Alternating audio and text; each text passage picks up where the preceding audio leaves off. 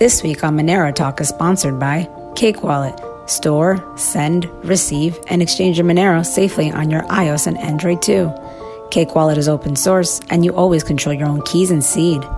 And by XMR.to. Anonymously exchange your Monero into Bitcoin and seamlessly send Monero to any Bitcoin address. Go to XMR.to or use it right in your Cake Wallet. Cake Wallet and XMR.to are trusted and verified by the Monero community. Monero Talk is also made possible from contributions by viewers and listeners like you. This week on Monero Talk, we wrap up our 36C3 series. I first speak with Omi. Omi is a former open source software developer at CERN and CTO of Bity, a Swiss cryptocurrency exchange. He currently co organizes discussion groups and technical workshops around crypto economics.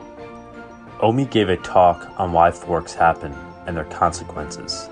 In his talk, he discussed examples of forks in different social structures, from hunter gatherer tribes and religious factions to open source projects, and particularly the crypto economic protocols that enable decentralized infrastructure. We discuss Omi's talk, and I ask him why Monero appears to be better than Bitcoin at avoiding contentious forks. Next, I speak with Francisco Cabanas, aka ArticMine. Francisco holds a PhD in physics. He has actively researched and invested in cryptocurrencies since 2011 and focuses on the economic, social, regulatory, and long term economic viability aspects of cryptocurrencies. Francisco has been a core team member of the Monero project since 2016. ArticMine gave a talk on Monero's adaptive block weight approach to scaling. Compares Monero's adaptive approach versus Bitcoin's fixed block weight approach and its effects on scaling, and the impact of Monero's tail emission versus Bitcoin's cap supply on long term network security. We discuss ArticMine's talk and get into the weeds on Monero's scalability. My takeaway is Monero needs to do a better job at explaining and advertising its ability to scale. Monero's transaction sizes may be five times larger than Bitcoin's because of the built in privacy, but long term, Monero is actually built better for scaling than Bitcoin. And that's ignoring the fact that Bitcoin has to essentially make extra transactions to mix coins in an attempt to achieve fungibility. I urge you to listen closely to ArticMine's 36C3 talk and this interview with him to grasp the arguments for why Monero is ultimately better designed for scaling than coins like Bitcoin. Monero Talk starts now.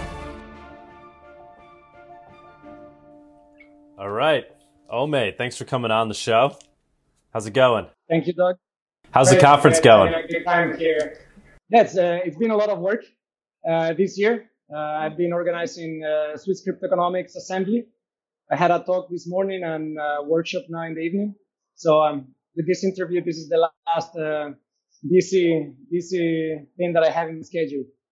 And then then you could just party, relax, listen to the uh, other talks. Yeah, exactly. Nice. I didn't have the, the, chance to do much of that yet. So I, I listened to your talk this morning. It was uh, the sharp yep. forks we follow, right? Is that forks we follow? Yeah, yeah, yeah. yeah that's uh, it. It was very interesting. Um, well, how do you want to do like a quick summary of it, and then we'll, I'll ask you some questions about it. Uh, sure. So uh, the the talk was uh, a social exploration on what forks are and what other example examples we have of forks in in human history.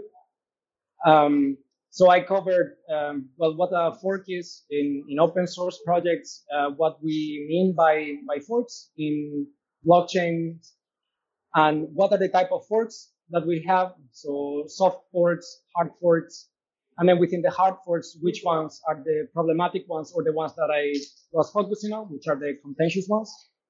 And then uh, what are the things that are uh, that we are discussing about? What are the reasons for the uh, split to, to be discussed? And at the same time, what are the things that brought people together? Why were they working on the same project uh, at the beginning? So this opens uh, a big discussion as to how communities come together. So just to give a bit of background of myself as well, just to contextualize uh, this topic, I'm, a software engineer. I've been working in open source development uh, in the past um, and now again. And then I had like two years and a half working professionally in crypto. So I, I got fascinated by, by the topic of well, what does it mean that now there are two blockchains, now there are two currencies, and now uh, the market cap of these two currencies combined uh, are higher than they were before. Um, so this has been um, a question um, that has been in my mind for a long time, and this was my my first attempt to to formalize a bit my ideas and try to share them with uh, with an audience. Um, so yeah, I don't know if you want to to uh, to drill down into more specifics on on the matter. Well, yeah, well, it, when I listened to your talk, it got me thinking. It got me thinking about Monero specifically, obviously. Um, and what I think, what I find interesting about Monero is that while we upgrade every six months, I don't know if you're, I don't know if you're aware of that. Um, we we don't, you know, you don't see contentious forks. There's been one or two attempts, uh, but I think it's pretty interesting that Monero has managed to uh, maintain this cohesive nature and everybody's kind of staying on the same trajectory and track together and not forking off. And I was just wondering if you have any opinions as to why that might be the case for Monero. So, not being very close to the Monero community, so I don't know exactly what are the, the dynamics uh, in it. I, I, could say that um, it would say uh, to me that maybe the, the community is uh, well aligned uh, ideologically and and also technologically. maybe the community agrees uh, uh, on what are the priorities of how the the protocol and the, the software that implements the protocol should evolve.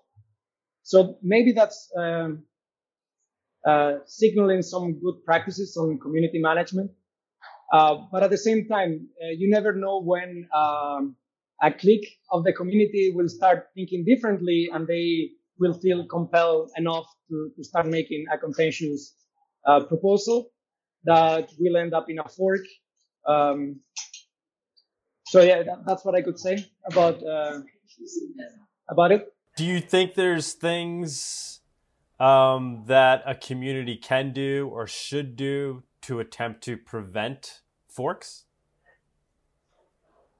So contentious forks. Again, um, having having a clear vision is one thing, but then it opens the discussion about who is uh, uh, broadcasting that vision, and that taps into uh, the discussions about decentralization and can we really decentralize all the things? Because you can say that the Ethereum community as well it's less uh, belligerent than the, the Bitcoin community internally. Um, but at the same time, they have a, a more centralized uh, leadership around Vitalik and the Ethereum Foundation. So maybe it even boils down to the community themselves uh, uh, discussing how how far off do we want to shoot. Because a, a good another good argument could be that even communities that try to shoot away from the, the consensus of the protocol, they're also experimenting uh, features and policies that are perceived uh, as dangerous, and the community don't feel uh, uh confident enough to implement them in the in the main chain because there is at the end economic value attached to it. So people start getting um, scared and, and cautious. So you could say that communities that are more uh, friendly to forks, maybe they're encouraging more experimentation and having more diversity of protocols. But if we wanted to have not uh, no forks, well, we could again, like I did in the in the presentation this morning, an analogy with uh, other forms of social organizations. Um, dictatorial regimes have uh, a, a, very strong allergy against uh, dissent. So they will go. Uh, a colleague of mine says it's proof of gulag. If if you don't like what uh, what we're playing, then you will be repressed and there will be no forks. So do we really want to live in communities where we don't allow forks? That that's that's an interesting discussion to have as well. Yeah, yeah. I mean, uh, once again, in, in terms of uh, Monero, what I think is interesting about it is ultimately, if you really want this stuff to succeed, uh, you know, Monero or Bitcoin, whatever it may end up being, uh, at the end of the day, it's a protocol that we're trying to get the world to adopt. And so uh, ultimately, you don't want there, eventually, you want everybody to agree on ideally one protocol, right? Would be the most ideal, right? Uh, for, for various reasons. It would be great if everybody was using one protocol to transfer value. Uh, just like it'd be great if everybody was speaking the same language, or I guess it would be great if everybody lived in the same nation state. Um, but so do you ultimately then not see there being one big cryptocurrency that everybody adopts because of human nature, this uh, tendency for people to break off into tribes and to want things uh, their own way? I think that uh, we are seeing um, two forces that are pervasive in, in all patterns that we see in the universe that are uh, the tendency for things to clump together and for things to um, to spark to become sparse. So if I take an evolutionary uh, analysis to how I see the evolution of the different currencies, blockchains, languages, countries, um, I, I, wouldn't uh, I wouldn't be comfortable saying that yeah we will end up with having one single language that we're going to use or one world government or one single blockchain or protocol that we're going to use because there will always be things at the rims of the system that don't feel catered by the what the, the system provides, be it uh, a way of expressing or a way of coordinating people or the properties of these um, decentralized protocols for transferring value. So some people may say, well, these are very nice properties, but I want these other properties that uh, this system is not providing. So what I could imagine is either more descriptive languages that allow for protocols to be uh, implemented with them, and that could become the, the one meta protocol that everyone is using. Or uh, what we see is uh, an effort towards interopera- interoperability, so that each community keeps developing the tools that they deem uh, suitable for their needs. Because this this is another interesting discussion, which is different currencies are trying to solve different uh, problems, and this touches directly in, in, with ethics. Why do we want to have these properties in these systems, what are we preventing uh, with it? Why do we want it? And some people may not care about some properties that some other currencies are providing. So why not giving the freedom for people to have the best tools that, that serve their needs and then figure out how we can build bridges between these economic platforms or communities uh, I think that's more likely what we're going to end up seeing because it's also what we see around us. We see translators, we see uh, we see all these bridges between communities, languages, uh, and, and economic plat- platforms. So you're, you're saying like technologies like cross atomic swaps and whatever things that allow different chains to potentially communicate, things like that. Is that what you're getting at? Yeah, that's what I'm saying. And well, there are many experimentation in this field as well. You have Cosmos, Polkadot that are trying to, how do we have these, in principle, uh, non-compatible systems that are at the end allowing for people to transfer value and so arrange their economic affairs. How do we bridge this gap? Because uh, otherwise it's going to be very messy. And, and if we talk about mass adoption, well, it, it will hardly come if it's very difficult for people to use uh, a more uh, niche currency for buying their coffee. It, in that regard, maybe it happens so that at the end we end up with one currency that uh, takes all the most of the cake, and everything else is just uh, breadcrumbs. Yeah, I guess what's what's also unique and interesting about it is, you know, uh, it's not just a protocol for communicating, but like I said, it's a protocol for communicating value and that comes with its own network effects. Uh, So a protocol for communication has network effects, but then on top of that, if you're saying you're trying to create the the world's money, uh, that's that has its own uh, network effect. Um, yeah. So th- I think there are, you know, especially a lot of Bitcoin maximalists, for example, make that argument that because of the network effects of money itself, that it will tend towards one protocol. And you may say that well, the dollar is the predominant currency in in global affairs, but that doesn't mean that other uh, currencies have also uh, a role to play in in in this global uh, economy.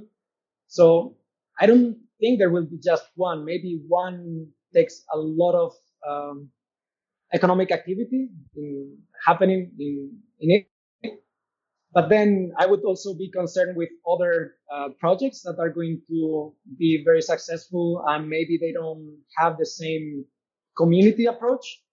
Um, Libra comes to mind is uh, they may be very successful as well and they may become very widely adopted very quickly.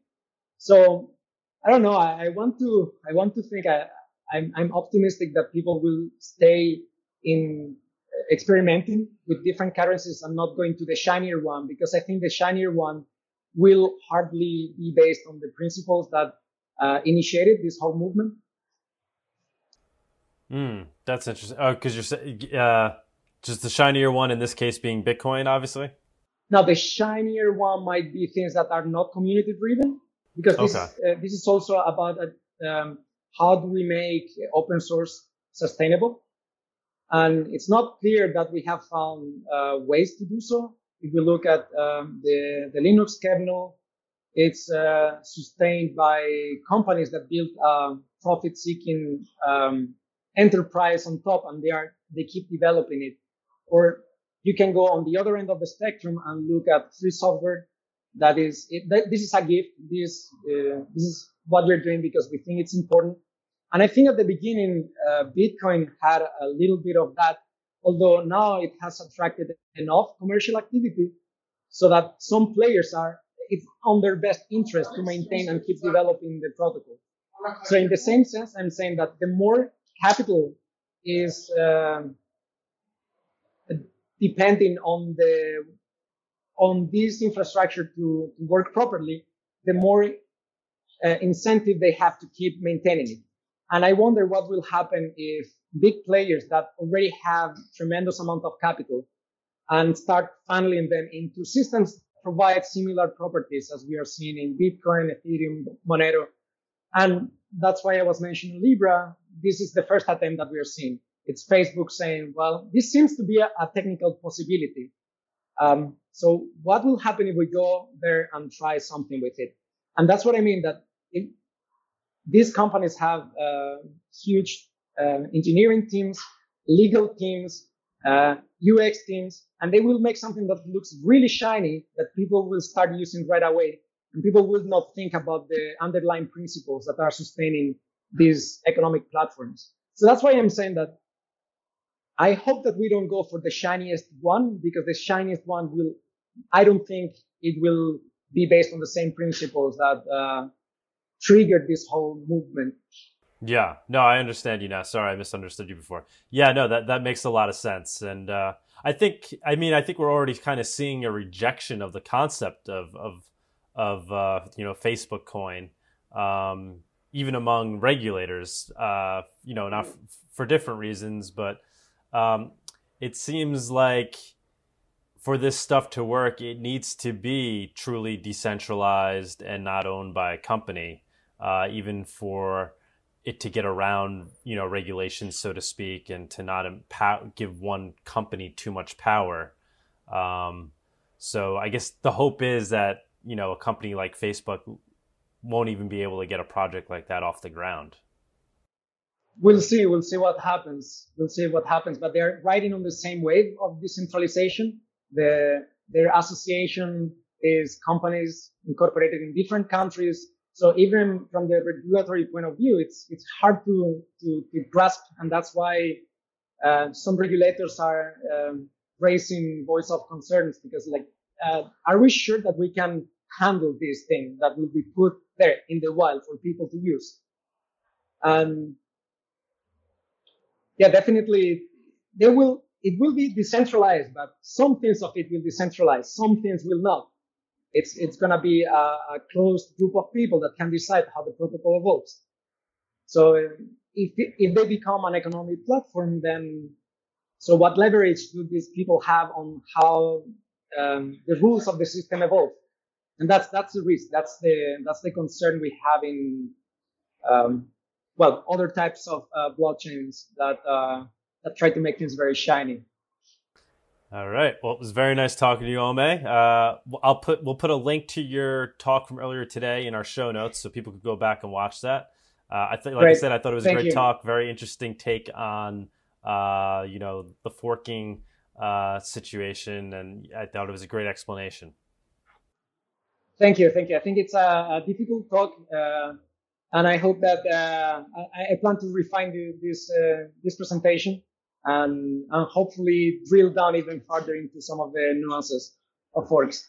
Yeah, I urge you to because I know in your talk you you you gave examples of Bitcoin and Ethereum. Um, you know the famous Ethereum fork with I guess when the DAO uh, failed. Yeah. But yeah, I urge you to look more closely at Monero as well, and hopefully maybe as an example of a community that's uh, figured out how how not to fork. So, like I said, Monero does upgrade upgrades every six months, but essentially is a fork, but it's one mm-hmm. wherein the community all agrees to to move over to the you know to the upgraded software.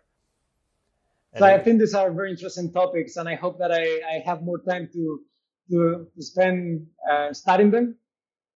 So uh, maybe in the future we can we can talk again. Sounds good. Thank you. Thanks for coming on. Thank you very much for your time. All right. Enjoy the conference. Thank you. You too. Bye.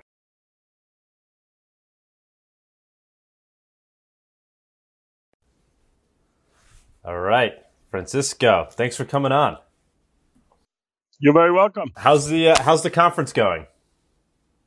Well, for me, it's going very well. I mean, uh, it's my first time at uh, a 36C3, so it's a really nice venue. They've done a very good job overall, and I'm actually quite impressed with the work that was done by the uh, um, by the cluster and by Riyadh, and so they did a really good job.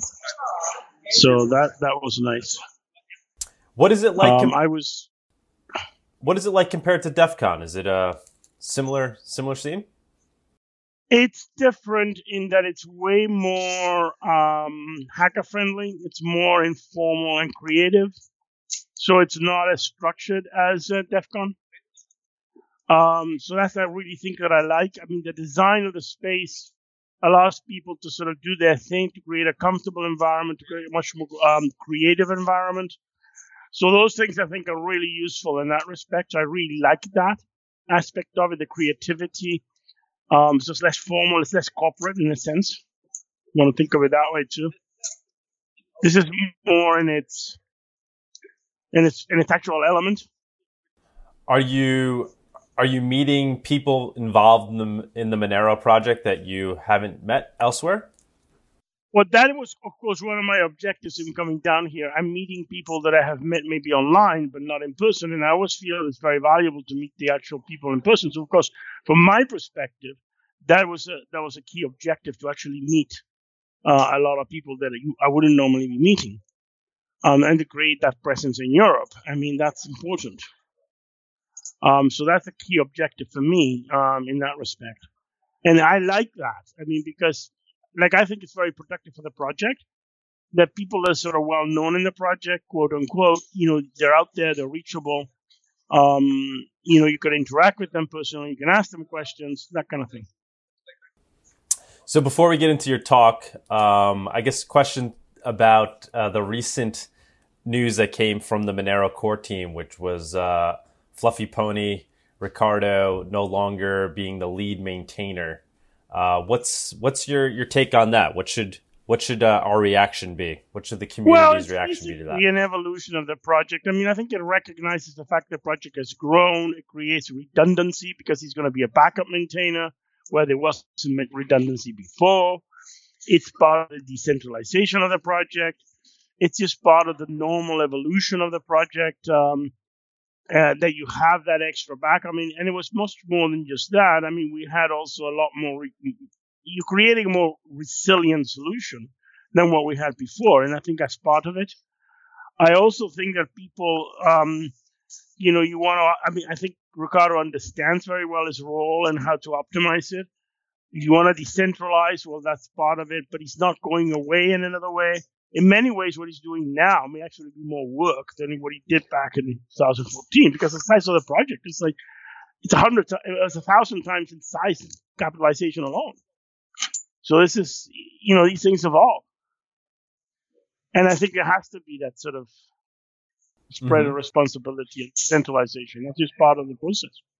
So is this something that like the core team was talking about? Were you guys uh, aware of it, or were there discussions? Oh yeah, you know, yeah, it was discussed and and decisions were made, and and basically the idea was to, to continue with the decentralization role, uh, and to essentially create resiliency within the project, and that's exactly what it's doing. We're stronger as a result of this. But I, I, I, would be a bit, I'd be a bit remiss saying that that Riccardo is still leading the project. That's not correct. It's more that he is taking a different role. Right. He's still going to be, I think, even the backup maintainer, right? If uh... well, he's the backup maintainer. That's, right. why I said I creates original resiliency because now you've got two people instead of one, so you you actually make the situation stronger.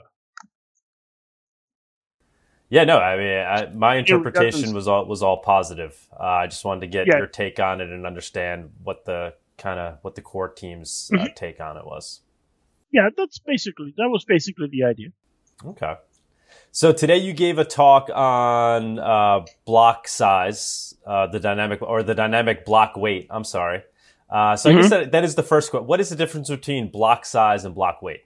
Okay, this is one that actually a lot of people um, it, it, it can be caught off guard on. I mean, block weight was introduced in Monero um, with the advent of bulletproofs. And the reason it was done is because in a bulletproof, the size scales as the log, like the size of the proof scales as the log of the number of outputs. And the log base too, but I'm saying log while the verification time scales linearly with the number of outputs. So the idea is that you want to price that verification time where you have to find a way to have a linear scaling with number of outputs in the pricing. So that's why we created the block weight, which essentially what it does is you take the space savings from say a an eight output transaction over the two output transaction, you then take that 80% of the savings, you add it back to the block size to create the block weight, and then you price, i.e., the penalty and the uh, fees, etc., on the basis of the block weight rather than the block size. So what is happening, even though the transaction is smaller in the actual blockchain, you're paying this premium for the fact that you have the extra verification. That's essentially the concept. And it really only kicks in when the transaction has more than two outputs. But that's why block weight was put in there. And so, how did you guys arrive at that exact architecture? Was there? Well, that the idea was to create a pricing for um, this this this verification time, which was scaling linearly. And so the concept was, well, you've gotta give some, you've gotta take a, a fair amount of it back, but you've gotta leave something on the table, so there's still an, an incentive to use the eight the, the separate outputs because it's more efficient. But you have to pay for, for at the same time for the verification time because the verification time is it scales with linear as opposed to log. And that's essential. So it's a trade-off between the two. And the concept, and I came up with it with the term clawback, which is kind of interesting. It's actually the way the Canadian federal government treats pensions. They give you a pension. If you make a certain amount of money, they take a percentage of it back and they call it a clawback. And that's essentially what happens here. I mean, you you're saying, okay, fine, you're not going to get all of the of the benefit of the of the savings in space and cost. We're going to claw some of it back to compensate for this um, uh, verification. That's essentially what it is. Do you see that ever being further adjusted or tweaked, or have we kind of arrived at where we need to be with? Mm-hmm. Well, it will the minute you change the underlying reason, and that is the way you do the proof. So a lot of what's been in the pipeline, you have to look at the parameters at that point in time. And if there is a discrepancy between verification time and size, then you've got to more likely keep this kind of model. If on the other hand, you went to a system where both verification time and size was the same, scaled the same way, then you go back to block size. So your what you're pricing is this different, and it's totally dependent upon the actual technology that you're using at, at the proof level. So the mathematics of the proofs and how they behave, how long, how much space they take, how much time does it take to verify. That's what drives this phenomenon. So it's very much technically related to the actual type of proof. So we haven't really ever seen dynamic block size, uh, block weight in action yet, though, right? I mean, we yes, we have. Okay. What what? This, and uh, believe it occurred. Well, first of all, right at the very beginning, there was an attack in 2014 that actually had the dynamic block size at the time in action. That's very very early days and it all worked the way it was supposed to.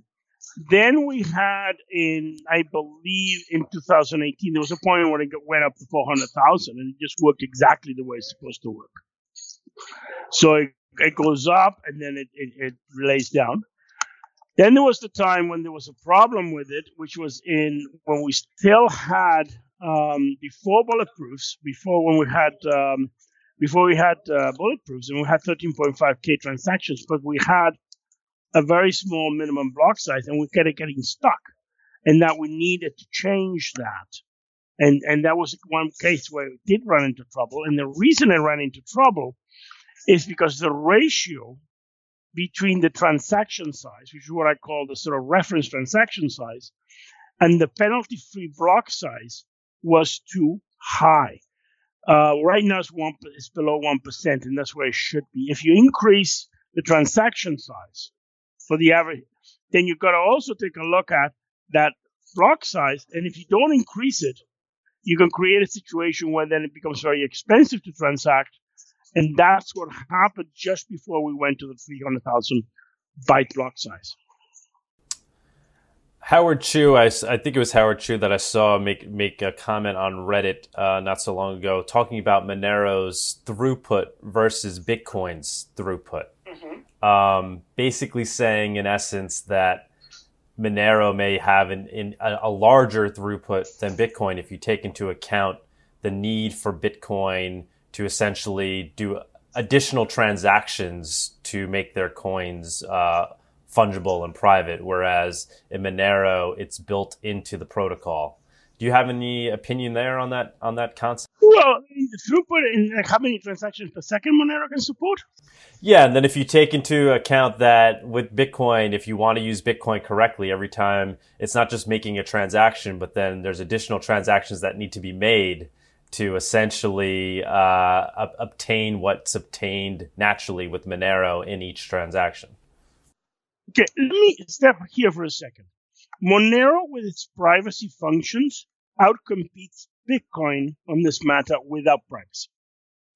Okay, so ignoring privacy. Reason, ignoring privacy entirely, you, you, just accept the penalty that the transaction time uh, time is five times bigger.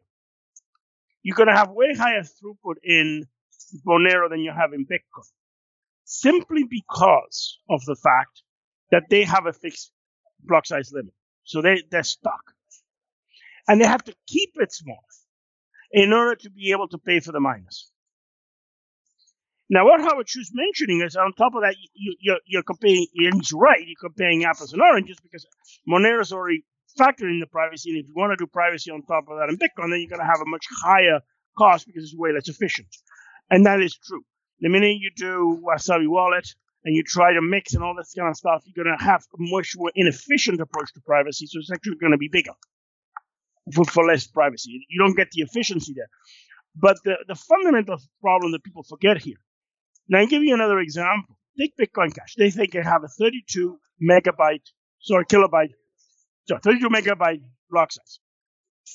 That is actually smaller when you take into account Nielsen's law than when Bitcoin's one megabyte block size was back in 2010. So if you look at how much bandwidth has increased in that period of time, the last nine years, nine and a half years, you already have a smaller block size in Bitcoin Cash than you had in Bitcoin back in 2010. And we're talking a factor of about 38. The privacy function, what we're talking about here, is about five. So between comparing Monero's privacy with no privacy at all in Bitcoin, you, you, the cost of Monero's privacy is five. That's been wiped out just by Nielsen's law and the successors to Moore's law, things such as um, three-dimensional shapes and where all the technology is going. So that just totally wiped that issue out. Yes, Monero is less sued for because of the privacy overhead, but that's minimal compared to what really is driving this, which is technology. Is there any way to actually, or has anybody quantified these things in a digestible way where you can essentially compare apples to oranges here? So, you know, kind of boiling it down to, because obviously Monero well, and Bitcoin are both very different animals, but it's it's hard to quantify and describe uh, the comparison of throughput given that they're different. Well, I mean, you can in the sense that you have to accept the transaction size. So, so if you look at the, the first problem is you're comparing apples and oranges to the privacy side. So what are we going to do? We're going to do a Wasabi Wallet on, on Bitcoin. Well, we're going to probably need a lot of mixing of Wasabi Wallet to try to compensate for the fact that you do not have confidential transactions, or you do not have stealth addresses for starters. So, so the, right off the get go, your your um, coin mixing is horrendously inefficient and subject to, to tracking because you have transaction problems. So now you have a way less inefficient privacy model. And then you're going to turn around and say, well, we're going to compare to Monero's. Well, if you try to simulate what Monero does, I mean, you're way behind in, in, in Bitcoin. So you are comparing apples and oranges. I mean, there's, there's no two ways about it. But I mean, probably a better example would be to look at, say, if you take the privacy equation totally out, then of course you would look at Dogecoin versus versus Bitcoin, and you would have put Monero's pri- um, scaling the technology onto Dogecoin, and then make a comparison. And then you can say, well, this, well, of course, in Monero's market, you're limited by the technology, but the technology's goalposts keep moving. So what you're limited by in Monero today is not what you're going to be limited by in Monero 10 years from now. But Bitcoin is stuck on this one megabyte limit because basically they have to keep it small in order cause the fees to go up so they can take care of the falling block reward.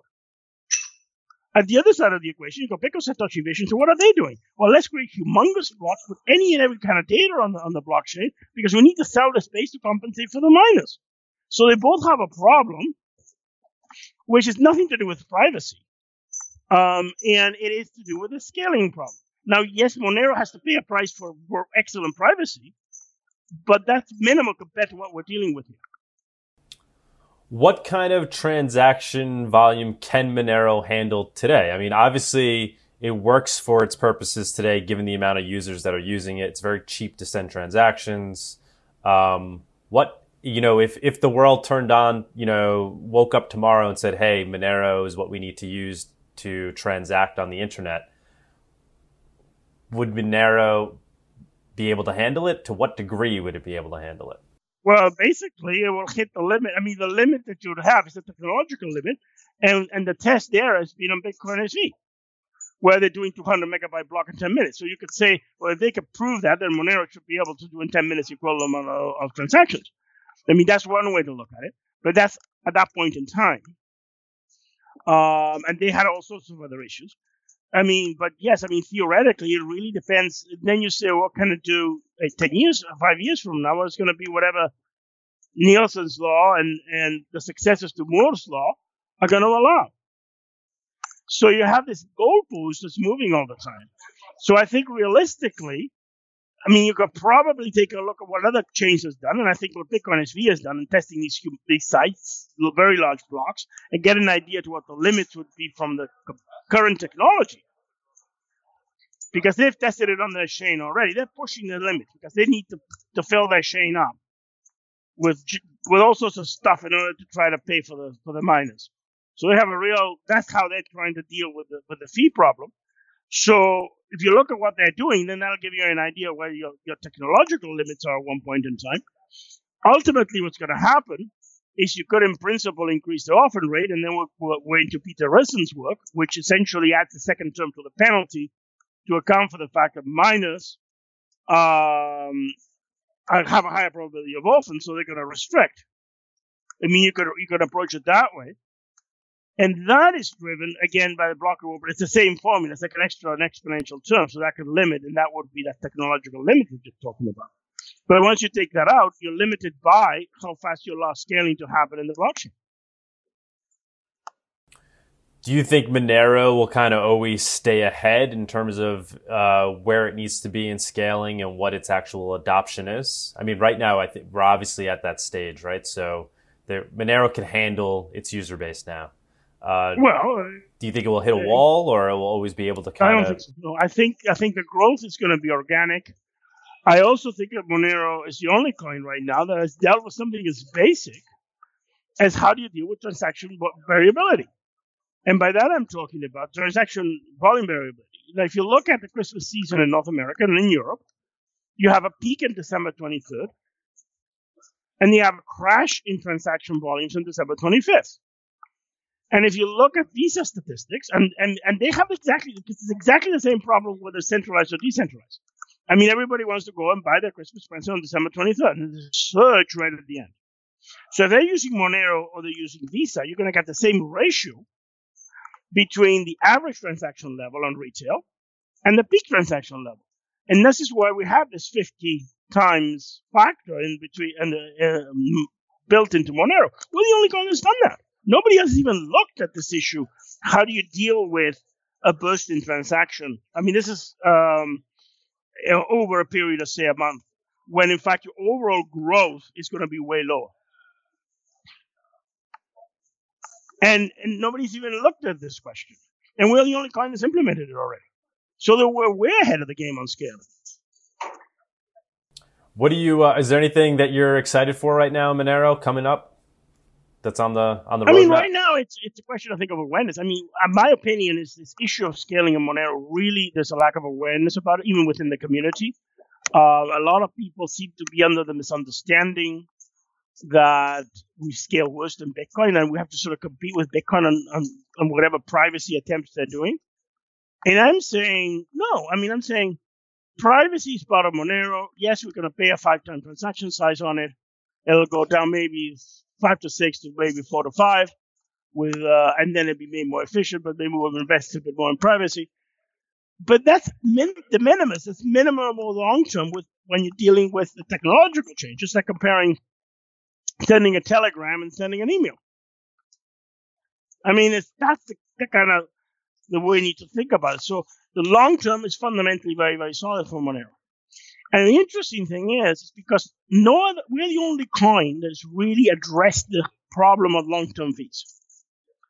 Nobody else has done it with the exception of Dogecoin, and they they could probably re- basically take our technology and put it on their chain. But when it comes to Bitcoin and Bitcoin Cash and Bitcoin SV and Dash and Litecoin and Zcash. They've all got this maximum number of coins. So they're all going to hit protocol limits and privacy that got nothing to do with what the technology can support. Mm-hmm. And it's a matter of time. Are there uh, are there any talks that you're particularly interested in listening to at the conference? Well, there's a few that I'm interested in. Now that I have a bit more time, I'm focused on my um, I'm, I'm no longer concerned about focusing on my own talk. So now I'm looking into learn about the whole, you know, the whole uh, what's happening here and so on. So a lot of very interesting stuff. There's a lot of very interesting work being done on free software, on broader issues of end user security and all. There's a ton of things that's happening here in that respect. So there's a lot of stuff that I'll be looking around on the workshops and so on. Um, one thing that I kind of got my attention is the replicant in Android because Android is very much controlled at the device level right now, and that's something I have a big problem with. So those type of things are really interesting. I mean, uh, one point that I would make is if you're looking at something like Monero, the security of Monero is only as good as the end user security. So if you compromise the device, there goes your privacy. You can do all these great things on the network, but if the device has got a hole in it, well, what the privacy's gone. That's a good example of what I'm talking about. Mm-hmm. So you need a secure device. Definitely. So at the 36C3, obviously everybody there, for the most part, is part of this culture of respecting digital privacy and trying to build tools to help enable uh, protections of privacy. Do you see that conversation becoming more mainstream now in 2020? Well, yes. I mean, I uh, one only needs to see. I think uh, there's more awareness. There's more awareness internationally about the issue of privacy. Um, you know, there's awareness in, uh, in America, for example, with the law in California with respect to privacy. There's big awareness. A very interesting response is the kind of very negative response that Facebook Libra got from regulators almost across the world. That's a real indicator that people are waking up to some of the issues. Um, I think it's because it's perceived of its weakness in privacy overall. Um, so also very, there's a lot more awareness about this. Um, one thing that I would like to point out, what kind of bothers me sometimes with Monero is people are missing when they look at a regulation. For example, they don't actually read it. So, well, how is it really impacting Monero, for example? As opposed to saying, you know, blindly assuming that it will. And, and there's a few threads that I've seen that kind of thing. Yeah, do you? So I think it's yeah, there seems to be a lot of FUD and misunderstanding out there as to what the actual regulations are and what effect they're going to have on Monero and our exchanges uh, delisting Monero because of it. What what is your overall take there? Do you on on regulation and how it's going to affect Monero in the coming years?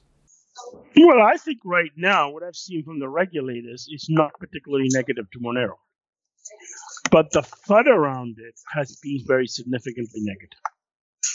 And that gets to the point where, for example, it may influence decisions such as an exchange listing um, before, because of how regulation is interpreted. And a great example of this has occurred. I mean, there was one that came out in France. They had a very extensive report. There was a minority opinion by the president that says, well, these are the things that I thought should have been done. One of which was to target private cryptocurrencies but that didn't make it into the final report. What made it, the recommendations were not what, what, what was that. Everybody focused on this minority comment saying, well, France is going to ban cryptocur- uh, private cryptocurrencies. No, that's not what the report said. It was considered by one or two members, and it was decided that that didn't go in the final recommendation. And that's the kind of thing that we need to make those subtle distinctions. There's another case in Canada. Well, actually, more familiar be the case in the United States with the proposed legislation. Now, there, what they did is they called it crypto uh, commodities rather than cryptocurrencies, and then they applied very strict regulations to cryptocurrencies. So they take Monero and they call it a crypto commodity. They give it essentially less, a level of very favorable regulation. The same thing with Bitcoin. Then they take a whole bunch of other coins, including Facebook Libra, they call it a cryptocurrency, and they hit it hard with regulation. And then everybody runs around and assumes that the cryptocurrency regulation applies to the crypto commodities, i.e., Bitcoin and Monero, and there's a ton of FUD around it. Well, read the thing. If it's decentralized, it's a crypto commodity, not a cryptocurrency.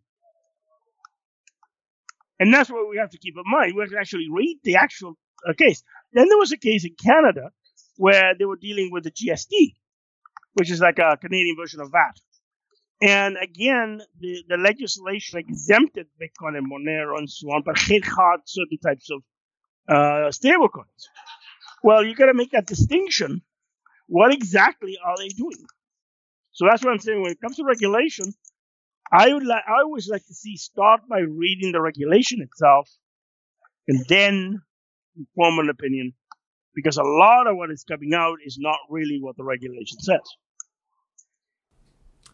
Do you think it also could potentially uh, bring more attention to Monero? So, regulation, obviously not the best thing if it's going to uh, reduce liquidity, making it more difficult for people to obtain Monero on exchanges. But could it also have the opposite effect, kind of bringing attention to Monero as people see it more in the news and see that there, you know, uh, governments are talking about it. Um, just this discussion of regulation in cryptocurrencies and Monero in particular, could that potentially have a positive effect on uh, increasing the mind share of, of Monero? Well, it could, in the sense that I mean, it, it, creates awareness, but it also, I think, there's a danger if there's misunderstanding of thought. So it's kind of a both, a, a positive and a negative. I, I think lack of awareness of Monero is very significant. I do sense that there's a very strong support in what I would consider the smart money. Um, very good example of that would have been Daniel's talk, his keynote, where he covered a lot of that element. So definitely there is that element. I mean, that's that's kind of the vibes that I'm getting. But at the same time, you have a lot of FUD running around. I think that's hurting. Awareness in general is a good thing in the long term. Um, I think also another area that, that will impact Monero very significantly is that there's going to be stiff regulations against mixers and opt-in privacy, mainly because it's easy to do. And the classic example, we saw it when an exchange says, if you want privacy, get a privacy coin. Because otherwise you're going to be in trouble. Um, I have some serious concerns about things like Wasabi Wallet and Bitcoin, uh, Cash Fusion and Cash Shuffle and Bitcoin Cash, etc. These kind of things are easy to target by chain analysis companies, etc. So they will target it. Mm. Yeah, and it's easier and, to make the assumption that anybody that's using a mixer has something to hide, is trying to, uh, you know, clean their tainted coins. Whereas people that are using Monero, since it's private by default, you can't make that assumption. Well, I think what you have is is a very simple statistical probability that if you have coins that have gone through in Monero, what you get is basically the average percentage. Whatever percentage is dark money, that's what you're going to get. In Bitcoin, on the other hand, you're going to get a selection for dark money in a mixer. Because the people that are going to mix it are those that are really that, and also when you consider the way that that is actually being used, is that when you consider the way it's used, you have a, a, a pre-selection towards dark money in a mix and Bitcoin that you do not get in Monero. So statistically, if you're doing a, an analysis probability risk management for MLNYC, Monero is going to have a fraction of the risk that say a mixed Bitcoin ever will. For that reason, because it's selectively going for the group, and that's the danger. All right. And I think uh, that's the point that was made with respect to that exchange. Hmm. All right. I think we'll uh, we'll leave it at that. Thanks again, Francisco. Sounds it's always good. a pleasure having you on. We'll uh, link Very to well. we'll link to your full talk in the in the show notes when we post this. Uh, obviously, encourage everybody to watch that. All right, we'll be in touch. Yeah, well, thank you. Thank you. Thanks thank for coming you. on. Thank you for joining us on this week's episode. We release new episodes every week. You can find and subscribe to the show on iTunes, Spotify, Stitcher, Google Play, YouTube, or wherever you listen to podcasts. And if you have an Alexa device, you can tell it to listen to the latest episode of the Monero Talk podcast. Go to monerotalk.live slash subscribe for a full list of places where you can watch and listen. If you want to interact with us, guests, or other podcast listeners, you can follow us on Twitter. And please leave us a review on iTunes. It helps people find the show, and we are always happy to read them. So thanks so much, and we look forward to being back next week.